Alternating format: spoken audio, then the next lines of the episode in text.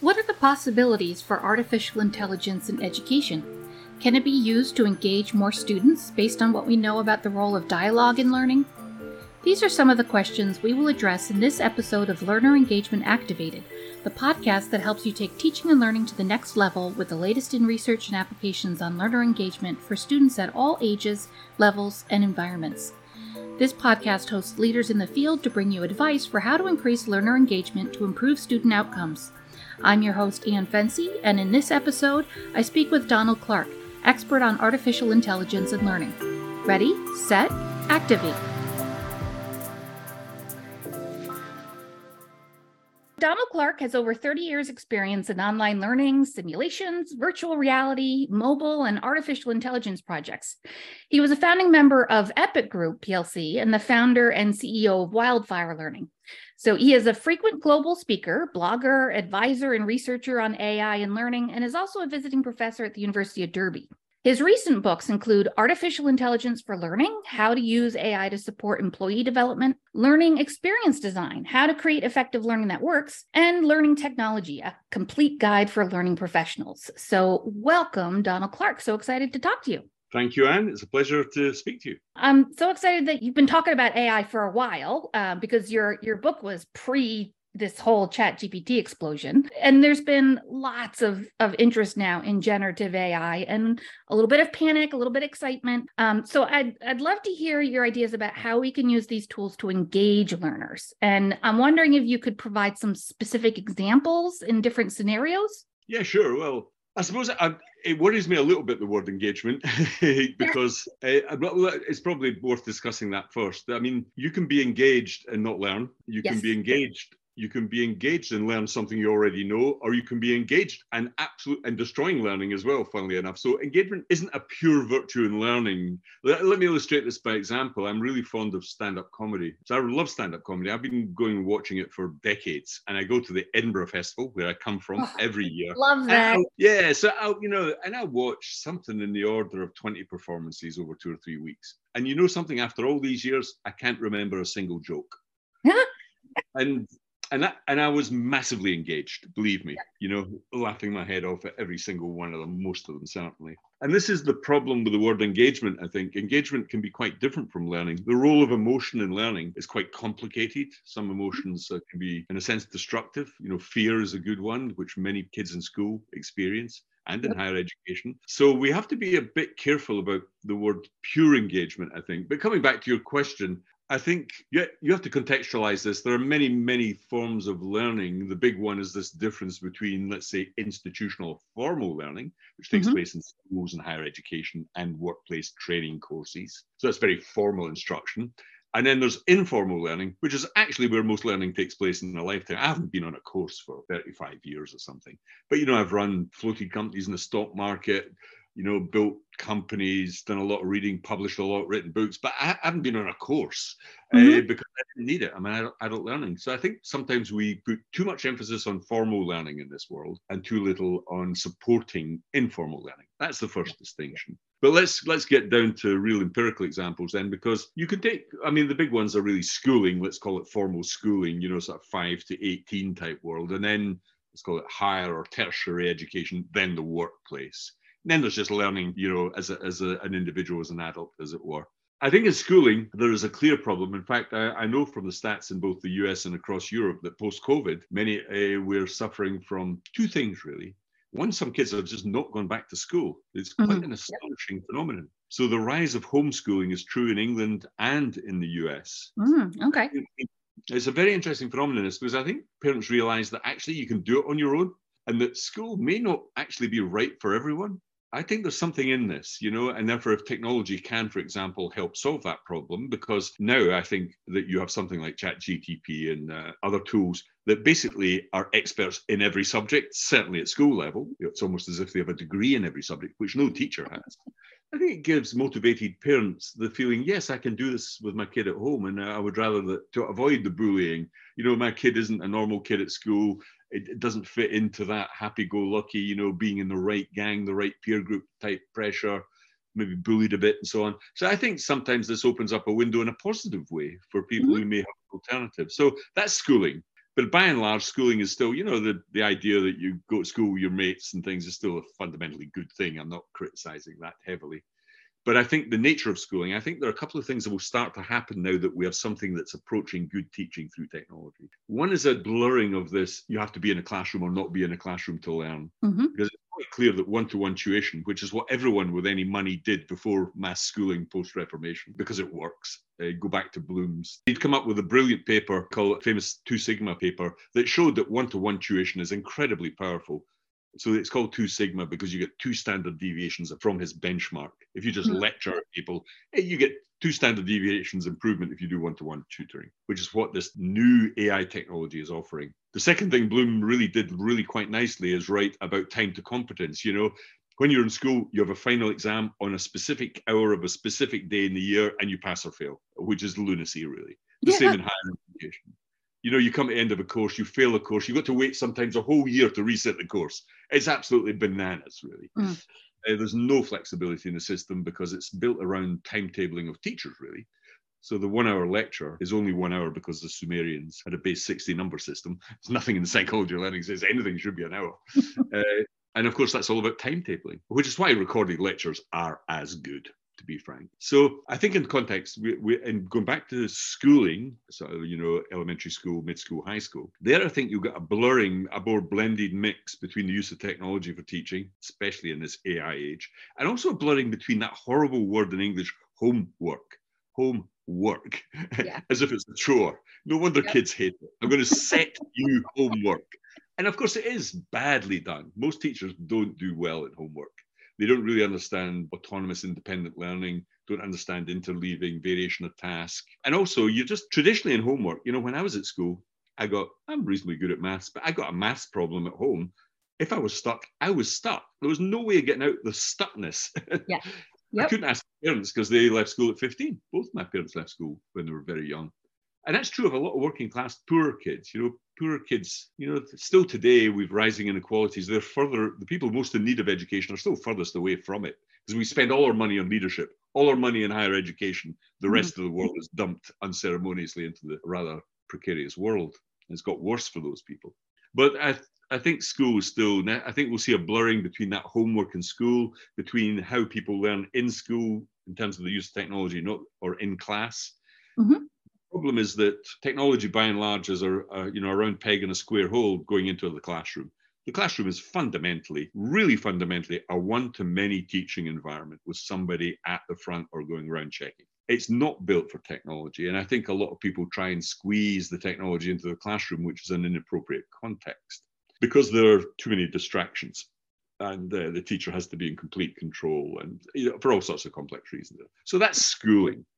It will have a massive effect on schooling, but schooling still has a dynamic that's different from adult learning. Higher education, interestingly, I think will be the least active sector in this area. Hmm, but really? for, yeah, I think for cultural reasons, really, because I've, I've spent all my life, uh, well, you know, in, in and out of higher education all over the globe and I think it's fairly homogeneous. You know, there, first of all, there's an inbuilt negativity against technology because, well, no, actually, first of all, there's an inbuilt praxis or practice within higher education, which is deeply embedded around the lecture and essay.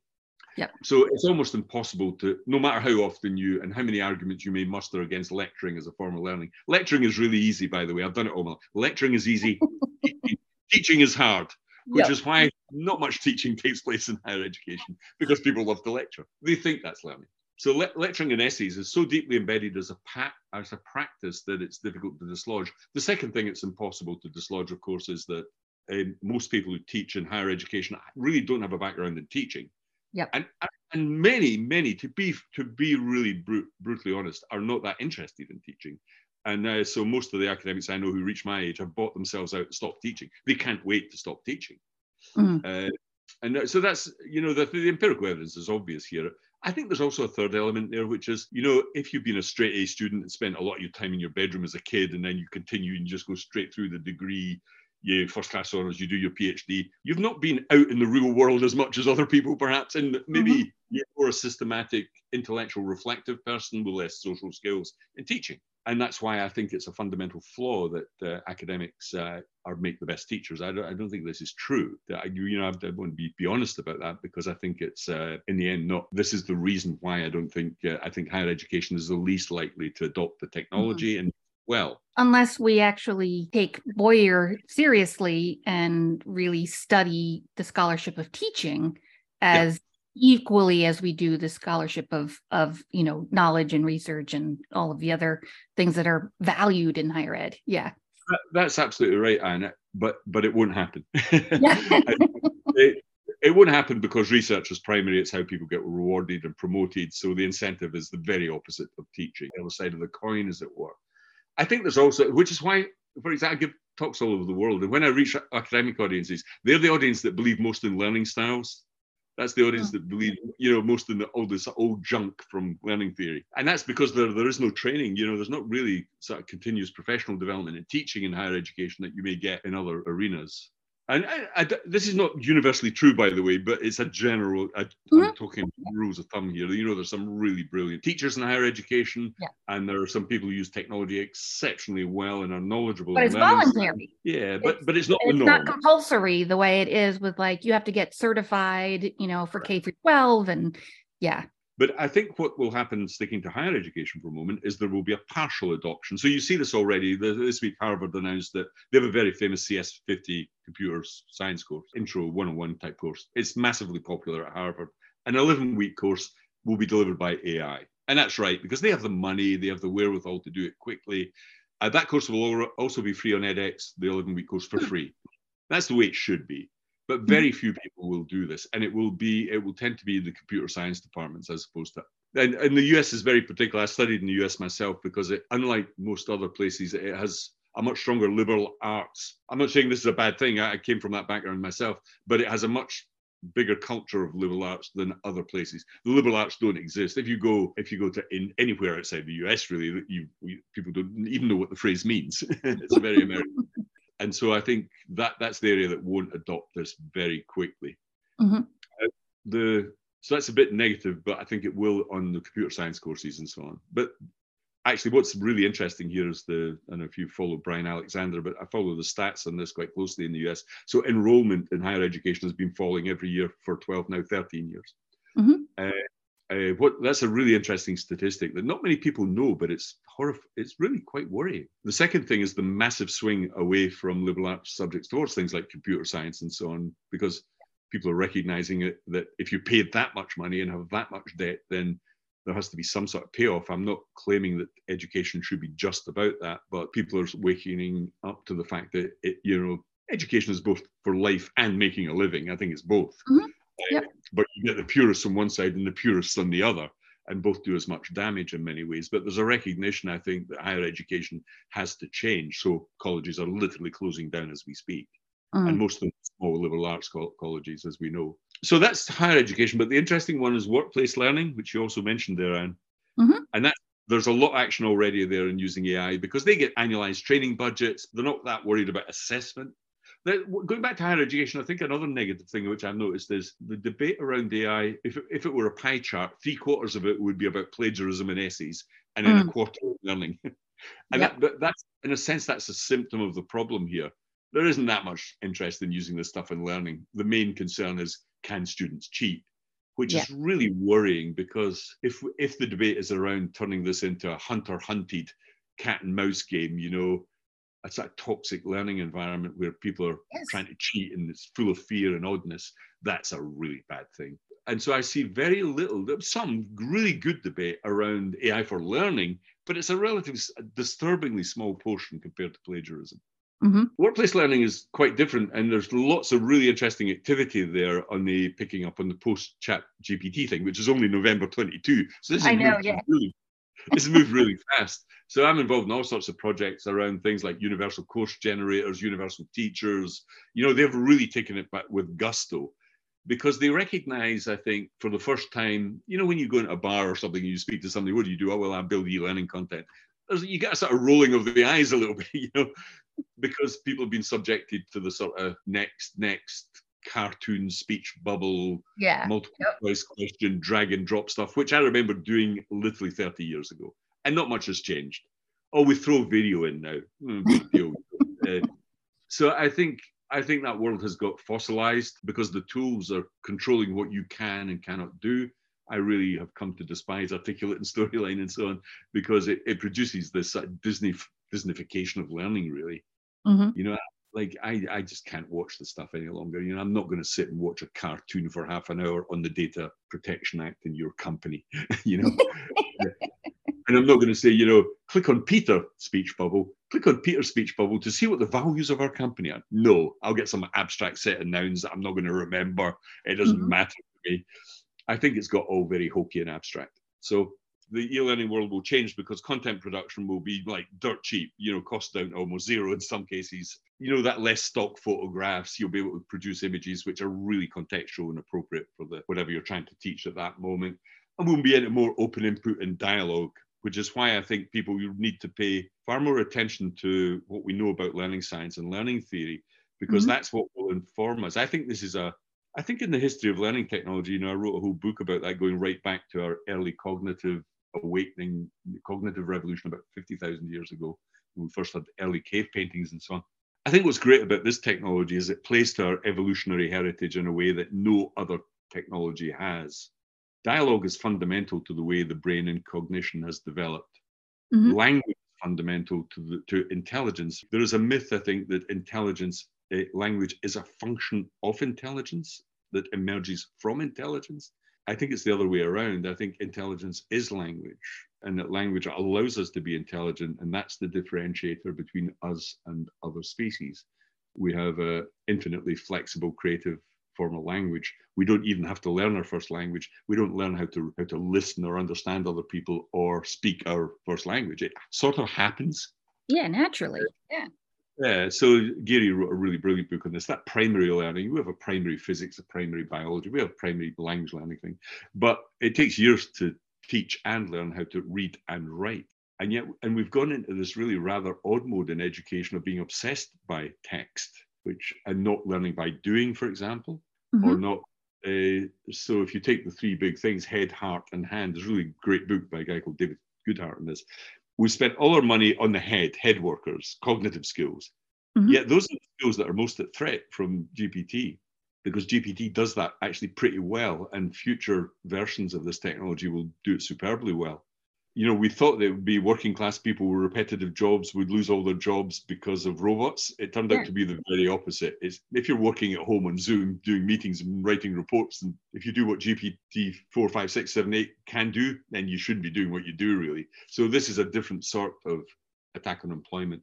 But I don't think it's a big problem in employment, by the way. There is this old it says it comes out of Marx, but it's a ridiculous idea that there's a, a fixed bucket of employment, mm-hmm. uh, which is not true actually. What, what generally happens in economies, uh, especially in technology and IT, is it creates new forms of employment. The internet has created millions yeah. of new jobs, so yeah. it's not fixed entity employment. It's a, some things sort of fall off the conveyor belt and other growth comes. In fact, we're pretty much full employment in the US and in Europe at the moment. We have a skills shortage. Uh, so the, you know i think there's a bit of a myth around that stuff let me ask you though because you mentioned learning theorists and yeah. this was something that's that's kind of struck me with some of some of your uh, posts online that I've I've seen is like you're bringing back the oldies and goodies. so, yeah. like, who have we probably forgotten about that is now really kind of relevant based on what's happening with AI? Very good question. So, so I've written these blogs, there are about 210, 20 of them, and these are about 220 over many years, uh, you know, on learning theorists, very specifically from the Greeks to the geeks, uh, which is what the students go. And then I did 25 podcasts, you know, clustering them, things like the cognitivists, behaviorists, and so on and so forth. But reflecting now on the ones I found really useful in terms of this new form of dialogue in AI, I think, first of all, Socrates, and even although that was, you know, fourth century BC, there was the first person who really is a, a, true learning theorist in the sense that the Socratic method itself, the idea, the basic idea is giving learners giving birth to their own thoughts. In other words, you're not giving them the answers or projecting or pouring knowledge into their brain. You're encouraging them to think for themselves and come up with their own answers through realizing their own ignorance or misconceptions of things. Mm-hmm. But you have to be careful with the Socratic method because it's not suitable for everything that the Socratic method in itself is a useful component, but it's not a sufficient sort of theory of learning in terms of the dialogue that ChatGPT provides, for example. So I think the, the other people, if we move into more, more recent ages, we've already mentioned Benjamin Bloom. And I think his two big things is one-to-one tutoring, personalized learning works. Great. Mm-hmm. Let's let's just buy that for a moment because I do buy it. Especially for learners who have dyslexia or may have a touch of autism or uh, but also, you know, may have a hearing or visual impairment. All that's been revolutionized by AI's text to speech, speech to text. So let's not imagine that AI has not already been a massive boon to people who have hearing or visual impairment. I, I think there's a, a, great deal of a great deal of interesting stuff from Benjamin Bloom around one-to-one tutoring as a superior form of teaching and learning. Mm-hmm. And secondly, time to competence, which we've discussed. I think if we get over this idea that you have to finish by Tuesday and you we're going to examine you on Wednesday, then time to competence is dependent on, you know, how long does it take you? Well, as long as it takes for each yeah. individual. And that's another form of species of personalization. So Benjamin Bloom, I think, is the second person to really look at. But it gets really interesting when you move beyond those, beyond Bloom into, there's a big figure in here for me, and that's Vygotsky. Mm. So Vygotsky is in Soviet Russia in the 1930s. He, he writes two amazing books which give us the idea that language plays an important for, uh, role in learning. So the first big concept he has here is of the knowledgeable other. The knowledgeable other is somebody else who teaches you to speak. So clearly your parents and your peer group teaches you how to use your first language. You know, I grew up learning a Scottish variant of English because mm-hmm. everybody I knew was Scottish, hence my accent. The sons and daughters of immigrants will have the language of their peer group, never their parents, which is interesting because language is essential. And so Vygotsky really explored this in a huge amount of detail. Now, he thought that language was the mediating medium for not only child and brain development, but intelligence. That's what we learn. That's why we are intelligent beings. We have the capacity, and it's not something that it's not a tabula rasa. You know, we're not injecting language into the brain. We have a predisposition to learn our first language. Yeah, and he calls this the knowledgeable other. Now, that knowledgeable other now, for the first time in the history of our species, can be AI. You get mm. that feeling when you're speaking to ChatGPT that it's a, a really knowledgeable thing. And yeah. it's what freaks people out. Yep. It started for the first time we have a piece of technology that seems like an intelligent entity. And that that's why I think Vygotsky, we have a lot to learn from Vygotsky on this. He would have loved ChatGPT. He also discussed another thing. So you have this language media as a mediation method for learning. He also used the word tools, and that word tools is very interesting and often ignored in Vygotsky. But what, what he meant by this is we often use other tools in learning. You know, we use all sorts of learning technology. We use books, for example. Mm-hmm. But tools has a quite a wide meaning in this context. You know, a tool can be technology. Of course, Vygotsky didn't live to didn't live to see the the dawn even of the personal computer, uh, and lived in a world that was wholly one of classrooms and books, blackboards, and so on. But now that we have this, I think Vygotsky would have regarded uh, ChatGPT 3 and 4 as unbelievably positive tools in learning. It's exactly what ChatGPT does, what he recognized that through dialogue, and of course, it's a wider sense of dialogue. You have the phonological loop, the internal dialogue. You know, mm-hmm. when I'm sitting I'm often speaking to myself. People often miss this. You know, if you're if you're deep, thinking deeply about something, you're often having a dialogue in an internal dialogue with yourself. That's what Vygotsky tried to surface that mm-hmm. mediation complicated thing and you can mediate yourself in a sense. The two, these tools always are best when they mediate through dialogue which is what ai has allowed us to do because that's how we construct our own sense and meaning. And that's that's what drives the learning process through dialogue. But this this more knowledgeable other though you know, ChatGPT, you know, 4 or Bing or Bard or whoever, they're not really all that more knowledgeable in terms of like they have the facts, they can pull together lots of different ways of how people have used those words, but really they're they're about pulling together what other people have said how do we teach people to be critical about the output of what it's saying? Because yeah there are you know fabrications and you know it doesn't understand how we learn. It doesn't understand how language is used for learning. So how do we help people use it for learning? Okay. So just before answering some of those questions i want, I want to point to another theorist for a moment because i think i think some of those things are not quite on point really from my point of view for the following reasons. So it's not Donald, I'm referring to learning theory. So if we bring in another figure here for a moment, Anne, and that's Wittgenstein. So Wittgenstein revolutionized philosophy. I mean, perhaps one of the most brilliant minds of the 20th century. He came up with his first philosophy in the Tractatus, dumped that. He was a genius twice round with his focus on logic and reason and uh, what you might call critical thinking. He put that in a box and said, no, no, no, the, the, the world of language is not like this at all. So first of all, he says that language has a form of, it works in the form of family resemblance. In other words, a word like dog is closely related to the word puppy. Mm-hmm. It's closely related to the word lead, but lead also has a definition, leading an army, for example. So in, in other words, the way language is used and stored and, and used by human beings is one of family resemblance. This is damn close to how large language models work. Uh, yeah. the, the meaning of a word is contextualized by its relationship with other words. Words, the network matters, and people get this wrong all the time. You know that horror, that weird. It always hugely annoys me you've used that word, but actually, if you look at the dictionary, it says something else. And we all have to go off to Webster's and you get boring, pedantic debate because meaning does not come from the dictionary. meaning comes from use. That's what dictionaries mm-hmm. look at use and then define the word. It's not the other way around. So all, all these people are doing is fossilizing language as if there's no semantic shift, nothing ever changes. And it's hugely annoying, really, because they don't really understand the fundamentals of linguistics. But I think the, the idea that meaning is use is a big Wittgensteinian thing. Now, mm-hmm. stick that phrase, meaning is use what these large languages do is capture something else in language, which Wittgenstein was very good at. I think he called it language games. Whereas when I'm using language, like here we're doing we're doing a bit of dialogue, although at the moment it's mostly monologue for me. I apologize for that. Uh, but you get the idea. Like we got we, we've never met before. We, we, we had a nice chat before we started this. It's a, you know we want to keep it relaxed. We're, we're having dialogue really. But that's a form of that's what Wittgenstein would call a language game. Now, if I were speaking and keynoting at a conference, it would be I would be much more didactic and structured and so on and so forth. But mm-hmm. I'm not.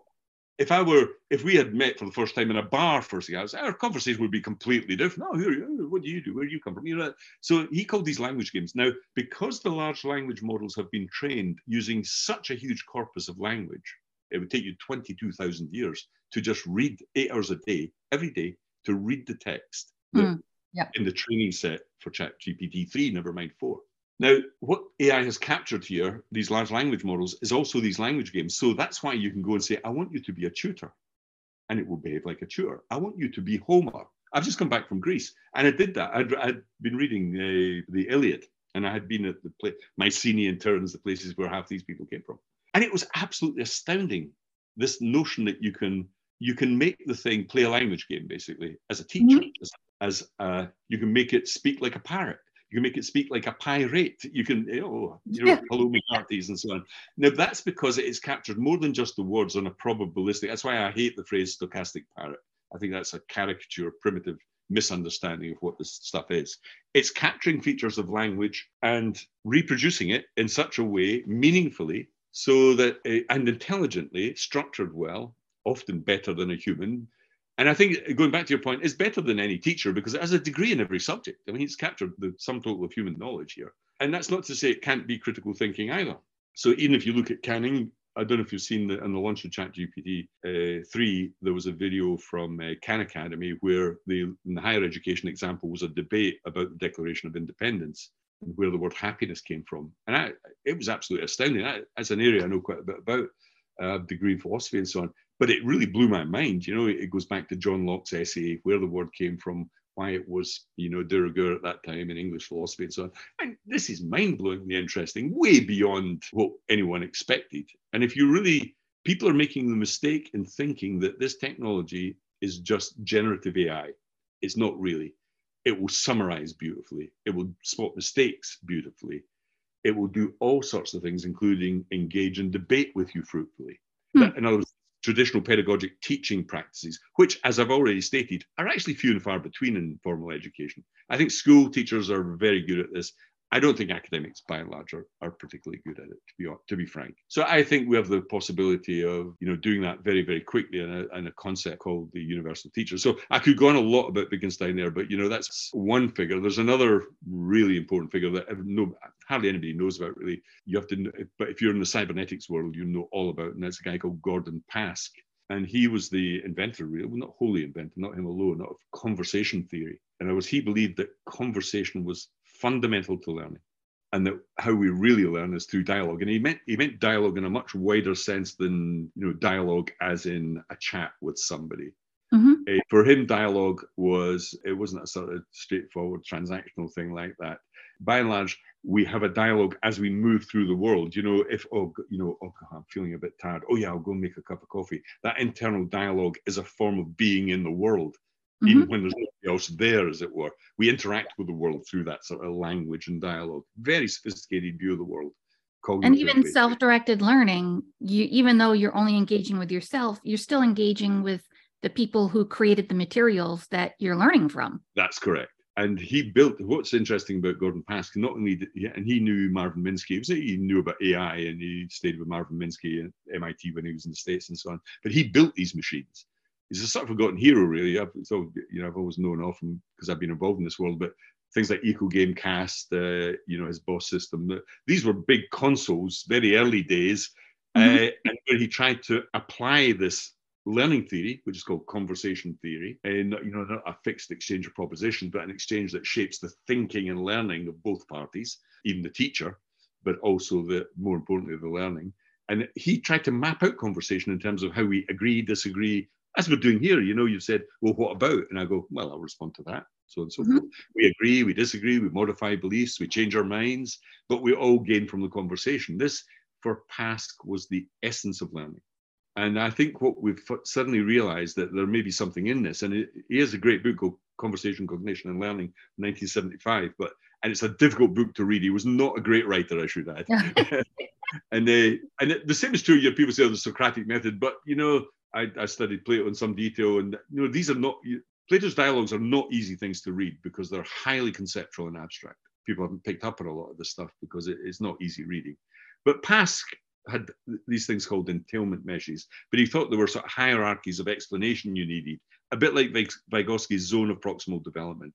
You had to shift learners up and down from levels of conception and understanding in order to conversationally move through the dialogue towards understanding. And I think he's probably right. I say probably because I'm still a wee bit ill formed and I don't have enough detail to map it out in detail. He then went on with another guy, a Dutch guy called uh, Gerard de Zeeuw, to go on to looking at how maybe one, two, three, four, five learners might interact. And some of those actors may well be AI bots, for example. You know, there's no there's no exclusion of that. Pask would have thought generative AI was absolutely fantastic because it was conversational. Yeah. And it was what he had been working w- with and towards all of his life. So I think there's a good deal of evidence to show that we have already in the science of learning some very good evidence that what people have uncovered in those contexts, some of them have been heavily involved in technology like Gordon Pask. It all leads to a conclusion that this stuff is heading towards what I call a universal teacher, that concept's quite simple, really. Imagine a teacher that is available 24 hours a day, every day, 365 days a year, mm-hmm. has a degree in every subject. Not only that, though, and this is picking up on something you just said, Anne, it also has all this learning science and good pedagogy and good teaching practice in dialogue. You're saying, well, suppose we we pre-prompt it and make sure that it has all that stuff because that's what people are doing as we speak. I'm involved in several projects where that's happening. Let's take an, a, another example, maybe something like a doctor. You go to your physician Physicians make about 4.7, 4.85% misdiagnosis rate. It's fairly standard. Mm-hmm. That, that's, that's one in 20. That's quite high. Now, supposing, supposing we get an AI doctor that makes a 2% misdiagnosis rate, what would be the argument for still going to a human doctor? Now, there are some other things like uh, his understanding of your feelings and emotions and being, you know, empathetic and friendly and so on. Mm-hmm. But even there, even there on emotions, I've just gone through the process of having my whole uh, body and face captured as an avatar, my speech replicated so it can be, I will have a doppelganger effectively. That was an interesting process because we are now at the level where AI can certainly, it can certainly read emotions in human faces.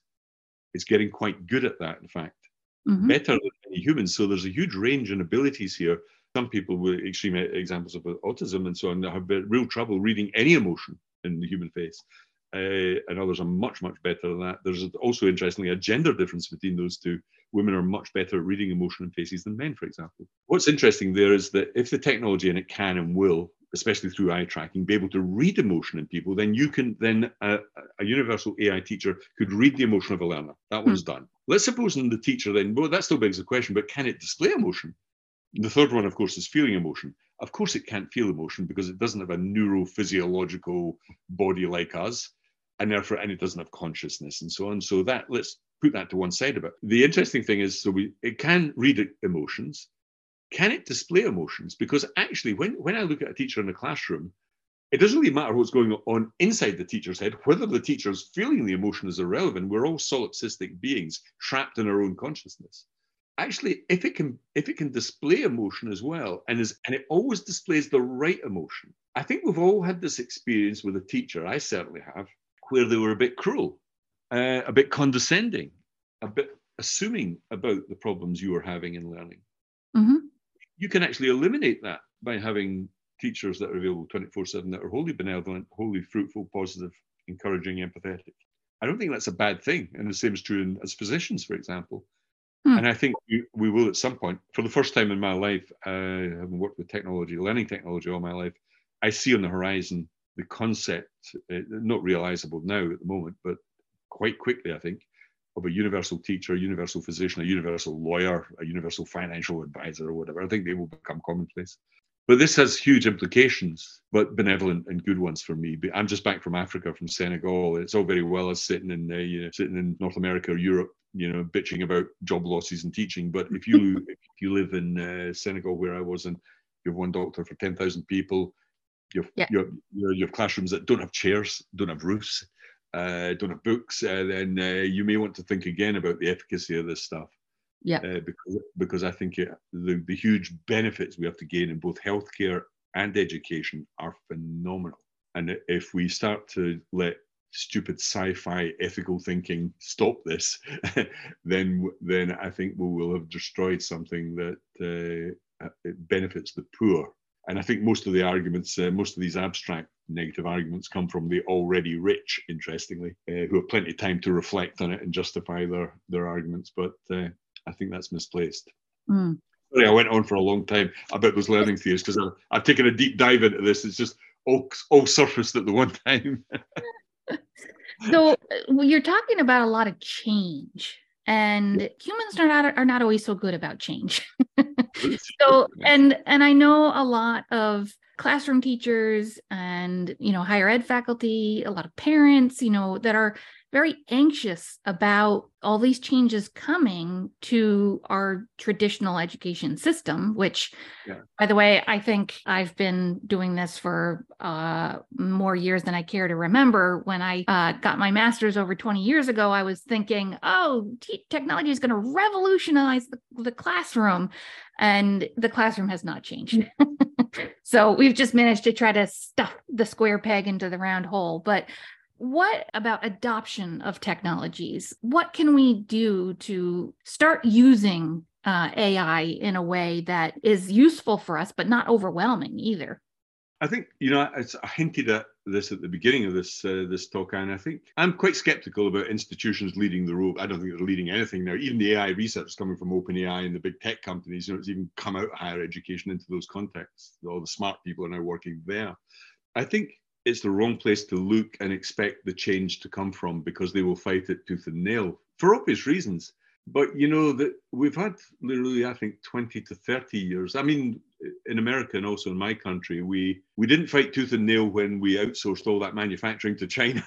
you know, we accepted that as a good thing. You know, we're all going to be richer. Well, we did. We weren't all richer. The, the, the graduate class got richer. The knowledge workers got richer, but we dumped everybody at the bottom, which is why we've had this absolute revolt from people who've had enough of globalization, you know? And I'm not, I'm a far left person, not a far right person, but I will not buy into this argument that, uh, oh, suddenly it's bad when my job is at risk. yeah. my job is to charge kids £50,000 a year for a few lectures and a few essays. Nah, I'm going, well, we should, if we have not been thinking about this, and I think COVID was a real wake up call because it showed how weak and ill prepared schools and higher education were for this. Mm-hmm. Yep. Uh, and they didn't know anything. They had to pan- they were panicked into using Zoom, the wrong thing to do because they they, they hadn't thought about it. and they had resisted and change. But then suddenly, hmm, suddenly enrollment's falling. Suddenly people are teaching their kids at home. Maybe we should think about it. Everybody's woken up because of chat GTP. But my faith is not in these institutions. Change will be imposed upon them rather than coming from within them. Mm-hmm. And now you said something interestingly there about, well, nothing's much changed. Well, it has because there isn't a learner on the planet who doesn't use Google and Wikipedia nearly every day for 20 years we've had search, which is really a, an odd model because it's a, a, sort of search and retrieve model of knowledge. But boy, has it been useful. And in higher education, for example, I think this, that it's, it's been massively better. I mean, if you do, like you did your master's degree. Now, when I did postgraduate research, I had, I had to walk up and down the shelves of libraries with cards in my hands. and uh, and and uh, who doesn't use Google Scholar? It would be ridiculous not to use Google Scholar, which is AI and search. This is going to change the nature of work itself. This is a profound moment in human history. It will change the nature of work, therefore, it will change the nature of what we have to learn, why we learn, and certainly how we learn. Now, the I think the fear thing is right. I think that's a fair point. It comes every new technology comes with a, a double-edged sword of huge excitement and angst at the same time. Mm-hmm. Yep. But the problem is that we've gone all angst and no excitement in education. And so all the, you know, the ethical debates aren't ethical debates at all. They're people with no background in moral philosophy or culture or history. So what it is is thinly disguised activism. They're just looking for the 101 things that can go wrong, which is why all the debate is about plagiarism, not about the benefits in learning. And that's not moral philosophy. It's not ethics at all. And, but this is true of all technology. If I, I often give this example, if I turned around to you and said, I've got this piece of technology and in my back pocket, but here's the downside. I'll start with the downside one and a half million people will die horrible, violent, and painful deaths every year. One and a half million, like a world war every year. But it's really good, this technology. It gives you, as humans, so much freedom to move around and do wonderful things. It gives personal agency in a way you've never imagined before. Would you say yes to that technology? One and a half million deaths, deal with the devil on that, and take the technology. Now, most people would say, ah, that's one and a half million people a year, that's too much. But the technology is the automobile. Mm, yep. But we all drive cars. I actually don't drive a car. I've never driven, driven a car in my life, but I'm a real freaky exception. but most people drive cars, and I don't have anything against cars. But when it comes to education, you know, I used to get this a lot. You know, well, you know, we can't we can't use technology because some kids don't have any technology. Now, I grew up in a house, a working class house, with no books. I can't remember any teacher saying, I'm sorry, Donald, I can't give you, we're not going to hand out any books in school because you don't have any books at home. Yes. Are you kidding me? That's why I need books. yep. Yeah. So sometimes the smartest people in the world are just good at justifying their own sort of values and ethical thinking about this, which is why I'm very wary of so-called experts coming into this field, not knowing much about either ethics or AI or learning theory, to be honest and starting to tell people what's good and bad for them, especially if those regulations start limiting freedom of speech and so on, which I think would be a very dangerous thing. We'd be mm-hmm. going down the route of China, for example, who have already launched big LLMs. But if you ask a question about the Chinese Communist Party, you get a glowing report. Uh, yep. Yeah. I, I don't know. That's is that the future we want? I don't think it is. Mm. Uh, not what uh, you know. America gave us this great, wonderful experiment in applying Enlightenment ideas and enshrining freedom of spe- speech in your constitution. It was a great thing for the world, I believe. I'm a, a big fan of this. I'm an Enlightenment person. But already I see in my own continent, in Europe, a reversal of that. The EU trying to come in with this over heavy regulation that almost is limiting what you can say all the time. And I think that's quite dangerous myself. Uh, to give you a trivial example, you know, the EU have a thing called GDPR. I don't think you have this in the US at all. So uh, all those little consent forms that pop up here to manage your cookies, it happens like every five minutes when you're online. That, that was a European piece of law, a bit of overreach. So huge, millions and millions of hours of lost productivity because of a bad law. Uh, and I think that's the danger here that we don't have a balanced view of both the benefits and potential problems. Mm. Focus all all the ethical debate is really thinly disguised activism. So we talked about the and Paul Kirschner made this this point as well about uh, that engagement is a poor proxy for learning, but we have so many disengaged learners. Yeah, that's and, good generally you need to be engaged in order for learning to happen. So, what yeah. are some ways that we can use technology like AI to intentionally design engaging learning experiences? That's exactly it. Yeah. Engagement is attention. You know, there's a funny thing, the internal subjective landscape. Engagement is a funny sort of general term. You know, if you ask a normal, they never, ordinary people don't use the word engagement very much, but they might say, "Oh, you've got my attention," mm. but hardly anybody would turn around and say, "I'm engaged." you know, it, we, we, get this language in the learning world that's all a bit artificial, like resilience or something, as if you know, people, nobody ever in the history of our species has come in, come into the workplace and said, "You know what? I really need today a course on resilience." talking about. But of course, L and D want to supply one because that's the new buzzword. But I think coming back to the serious question you asked there, let's let's stay with engagement. I'm happy to do that. Has there been a more engaging piece of technology in the history of our species? No. One million people in two days, 100 hmm. million people in two months, hundreds of millions of people have it on their smartphone and on their laptop. People think it's wondrous. People think it blows their mind. It's the most mind-blowingly engaging piece of technology in my, that I've ever seen in my life, possibly we've ever seen in the history of the species. And it only just started in November 22. We're only six, seven months in, and we will see it improve enormously as we go forward. And I think that's what people are missing here. Let me give you a really trivial example. So I have a friend called Ali Robertson in Scotland, and he teaches young disengaged kids. They call them NEET, NEETs, not in ed, not in education or employment. And these are kids who have been in trouble with the law already at the age 16. Now, he uses Chat GPT to engage them, and he'll say, Well, how, what would you like to use it for? And of course, these kids will uh, be quite jokey with him and say things like, Can you use it to improve my Tinder profile? so he did. And that's the first thing he did when he showed them. He, he took kid. They all had their, their hoodies up over, you know, and uh, you know, they really. And I know these kids. This is the world I came from. I know it well. He put his Tinder profile in. Two days later, the kids came back in. He's 16 year olds, and say, "Oh, you'll never guess, sir." They use the word "sir," which is very endearing, I think. Yeah. Oh yes, sir. You know, you know. I, I, had 20 girls contact me on Tinder from zero to 20, you know, and he was so, so pleased. But you know, for somebody who's 16, that's a big deal. It's yeah. a big deal. Now he now he teaches basic skills in that environment, and I think he's right in saying, "Boy, don't th- let's let's embrace this technology because there are no ends of examples like that where you can just get people into dialogue for the first time." He could yeah. then speak to that kid in his world using his language game, you know, because he's a 16 year old who wants a girlfriend. well, fair enough, mm-hmm. who did at that age. So I think there are all sorts of interesting examples, and we have to start using the technology and thinking about it in that way sometimes the problem is not, you know, you can't just throw these kids straight into a course. They've just had 16 years of being bored by people shoving maths and what seems like irrelevant subjects to them down their throat because they come from working class backgrounds where their parents have already been through a process of being thrown on the scrap heap by the very graduates who say, well, be like me. And then you go, well, hmm, really? I don't want to be like you. You know, I'm me.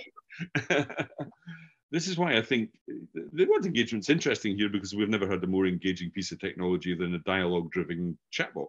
Now, mm. once that comes to a universal teacher where we have a living, breathing, avatar-oriented thing, I mean, these kids have no problem with being engaged on social media.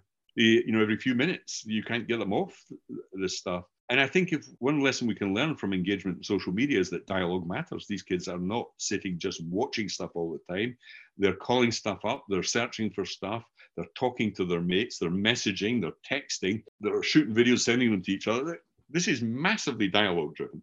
Mm, yeah. And but how often do we engage with people like that in learning? Hardly ever. We're still stuck in the one hour lecture because the Sumerians had the base 60 number system. And they we're still too text and bookish which doesn't work with a 14 year old who isn't going to go to university and who actually wants to be a plumber you know? Yeah. uh, and uh, what we've done is abandoned learning by doing abandoned vocational learning abandoned skills based learning for this idea that everybody should be like me and my middle class kids you know? Well maybe not. Maybe that's not the road to happiness for everyone uh, because i'm not too sure that everyone is happy because of that. You know we have real problems with mental health and people who are churn through these systems in college and school now.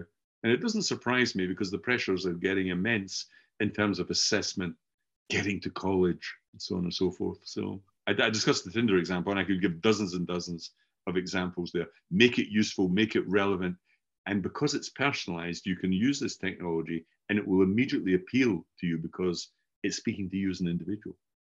Mm, yeah, I like the the personalized thing, which is yeah. something that that AI is really offering an, an amazing opportunity for right now. Yeah, I think that's it. That's a good that's a good word to hang our hat on there. And I think you know personalization in all its multifarious forms. It, it, can be personalization of content and feedback in a formal learning process, but it can also be personalization in terms of motivation.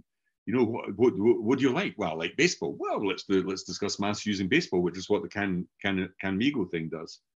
Uh, you know, it, it, when it feels people are flagging, it tries to inject some motivational hook to bring mm. you back to the learning path again or the learning journey. Now, that's something you cannot do in a classroom with 30 kids. It's impossible because you can't cognitively diagnose what's going on in their, in their heads at any one time. But yeah. if you have technology, it can diagnose those things. And now that we have technology that seems human, so the famous Nass and Reeves studies, 35 studies at Stanford, showed that we do treat technology as being human. Mm-hmm. Like when, like when uh, Siri popped up a few minutes ago, when we were like, it was as if Siri was an annoying person there for me. Yes. it was it wasn't a piece of software. It was, oh, for goodness sake, Siri, go away. You know, because that's the emotion. We're emotional human beings. We and when things like that happen, that was almost a form of unwanted dialogue. But say, I'm sorry, I'm speaking to Anne. Can you can you remove yourself? I think that's why this technology is so wonderful. Really, you know, it's like it's human. It yeah. humanized learning. This is the lesson we've got to learn. Mm. So now I have three questions that I ask all of our guests. So, first, what is a major barrier to learner engagement that you have experienced? Me personally? Yeah. I think initially looking back, I wish I had known a lot more about how to learn when I was younger. Uh, things like retrieval practice, how to take proper notes, and I, you know, it's amazing. I give keynotes all over the world to learning, and I, I can be in front of two thousand people, more, and I look around, and less than half of them are taking notes, and they're all learning professionals, and my heart sinks. I go, what are you playing at? You know, have you read nothing about learning theory? Don't you know? don't you know that before I finish this talk, you will have forgotten at least fifty percent of it before the end? Yeah. And you go, wow, this is amazing. You know, these are people who teach other people. I think generally, coming back to that question about the barriers, the barrier, barriers for learners sometimes a, a, lack of that metacognition, how to learn properly, and they got, often get the wrong advice. You can go on a lot of university websites and it says take notes, great and then it says underline your notes, highlight your notes, and reread them. No. No. You're, you're looking away from your notes and trying to recall them in your mind so that you yeah. know they've got the long term memory. Actually, the first one is a really bad learning strategy. The second one is hugely efficacious. So we don't, we, you know, we don't tell people how to learn properly. I think the lack of blended learning is a second one. So a typical higher education institution would use hardly any technology, if the truth be told. Uh, you know, use a learning a VLE of some sorts, but it won't use it to teach. You know, they're not interested in teaching using technology or learning using technology. It's mostly storing stuff or recording lectures or whatever. You know. Mm-hmm. I think a third one is in higher education, very specifically, of course, is the cult of lecturing in essay setting which is just fossilized behavior, really. I think really the origins of our universities in, the, in a theological context or a religious context. You know, we still have a lectern, which is a pulpit. We still have to stand there with a hand on either side with a huge blackboard. Mm. you know, the blackboard was a terrible invention. You know, that's when people just turned their back on the audience, started stopped speaking to audiences, had their back to audiences, and started writing stuff and broadcasting it off a screen. PowerPoint's just a big blackboard, really. The data on student attendance of lectures is quite interesting and, of course, completely and utterly ignored. But there's the big study at Harvard where they put GoPro cameras across a number of departments in a number of lectures. So the average number of students that didn't turn up was 40%. 40% of students didn't turn up for lectures after the first six months in the first year because some of the lectures were so bad. Now, imagine you ran a restaurant and people had paid really, this is a Michelin star restaurant, people had paid top prices to attend your lectures and 40% don't turn up, you'd go, my goodness, this food must be really bad. Yeah. But that's not the reaction. The reaction in higher education is, aren't students stupid these days? and of course, if you went back 30 years, exactly the same thing happened when I was younger at university 40 years ago. 40% of people didn't turn up for lectures. But of course, we'll stick with lectures. Why? Because it's got nothing to do with pedagogy or learning. It's got everything to do with embedded practice. Mm-hmm. So the cultural courses, the culture of lectures and essays, the lack of blended learning, people use technology as an adjunct. They just like Velcro. They stick it onto whatever you're, oh, we'll still have the classroom courses. We'll call it hybrid learning. No, no. hey, that's just sticking two things together with a bit of tape, you know? uh, but the big one, I think, is the, the lack of knowledge of learning theory. I think the great thing about the technology that's just emerged, which is why it's so different from anything we've experienced in our species, is we know we it plays to this idea that learning is a process, not an event. Mm. You can mm. carry you, you, it's almost like performance sport. You can pick up anything at any time and learn anything on any subject at any time, anywhere, mm. and it does it in a, a human dialogue fashion. I think that's what we're really picking up on now. That this technology really is entirely suited to teaching and learning. Well, then that brings me to my next question about the future. So, what should we start thinking about or exploring in our discussions on learner engagement that isn't fully being addressed yet? Well, I think we should be bold. I think the people in OpenAI, I think America is really good at this. America post war had a really interesting settlement started by a guy called Vannevar Bush, who, who said, if we're going to moonshot this stuff and make big advances for everyone in society, then we get government, the universities, and the private sector together. And that's still the model in the US. It was the model on the Manhattan Project. It was the model from the moonshot. It was the, you know, I think America is the leading light year. And it's no surprise that AI has emerged by and large from a few American companies. And so I think, you know, we've got to get out of this negativity around AI and start looking at the benefits. And the hmm. future for me is I'm working hard on this notion of a universal teacher using it to lower costs, increase accessibility. I think that's what we should be doing, but we should be investing huge sums in this. Okay, so as we wrap up, my final question is what is the one thing you want people to remember from our conversation about learner engagement? I'd forgotten you had that question. That's a lot.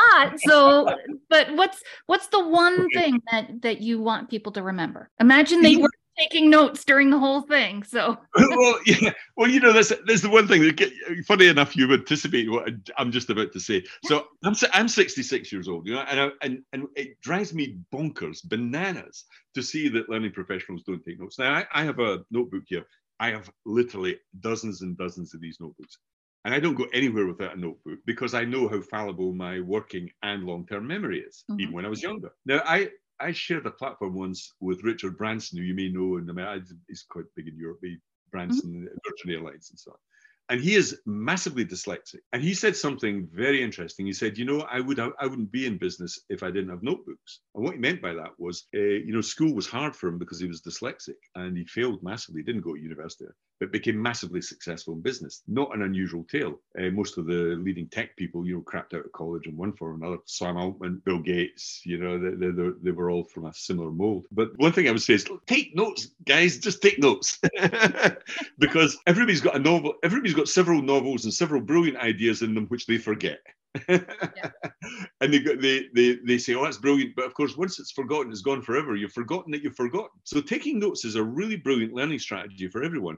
But you, when you learn to take notes well, that's really amazing in your own words, using a little diagram. And I've been working on another project using AI, which helps students take notes. As you know, when you take, if you're taking notes uh, with a pen and pencil, even, or it doesn't matter if it's keyboard, people think that writing is superior to keyboard. It's mm-hmm. not. Uh, the research is clear it's not. As you're taking notes, you're not paying, you can't multitask, so you're not paying attention to what the person has just said to you, and therefore you missed it. So note taking can be quite inefficient. So we're building systems that take the transcript of the person who's teaching you let's say a lecture, even though I don't like them, compares your notes to the transcript of the lecture and it identifies what you've missed. And just, hmm. it doesn't fill it in for you automatically because the point is you learn by taking the notes. Yeah. What it does is just suggest headings and pumps them into the bits where it's missing and then suggest places where you can go and find information on that stuff. It will also maybe put links for a deeper dive or an understanding of a concept or YouTube video, whatever, you know, that you might find useful. It will also summarize your own notes. Summarization is an amazingly efficient thing. It's essentially what writing an essay is. I think there are all sorts of areas, there's 101 different ways you can use AI to aid learning as a sort of learner support thing. But I think the notes taking thing is really interesting. Take mm. notes, guys, because if you don't, you're just going to forget stuff. And forgetting, most learning is forgetting. That's the truth. That's the truth. We forget almost everything as soon as you try and learn it. well, Donald Clark, this has been such a fascinating conversation. I've already been really excited about AI, but now you've just given me a lot more things to think about and look forward to. And I really appreciate you sharing all of that you have. Yeah, it was a pleasure, and it was a. I mean, I'm still amazed that we can do this. You're in you're on the other side of the ocean from me, you know, and here we are. I can see you in full Technicolor, as it were. I can see your little things in the back of your room. I can see the trees through your window there. I think it's still amazing that we can do this for free.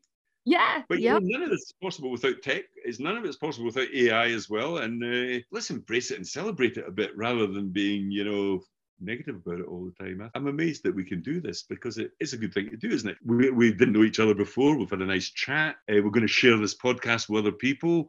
I think that's a good thing. I, I don't see the downsides of any of this. all right. Well, thank you so much. Yeah, no problem. We hope you have enjoyed this episode.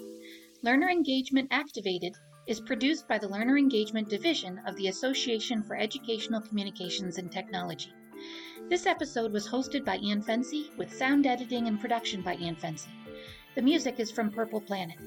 Visit the Learner Engagement Division online at www.learnerengagement.org and find out more about the Association for Educational Communications and Technology at aect.org.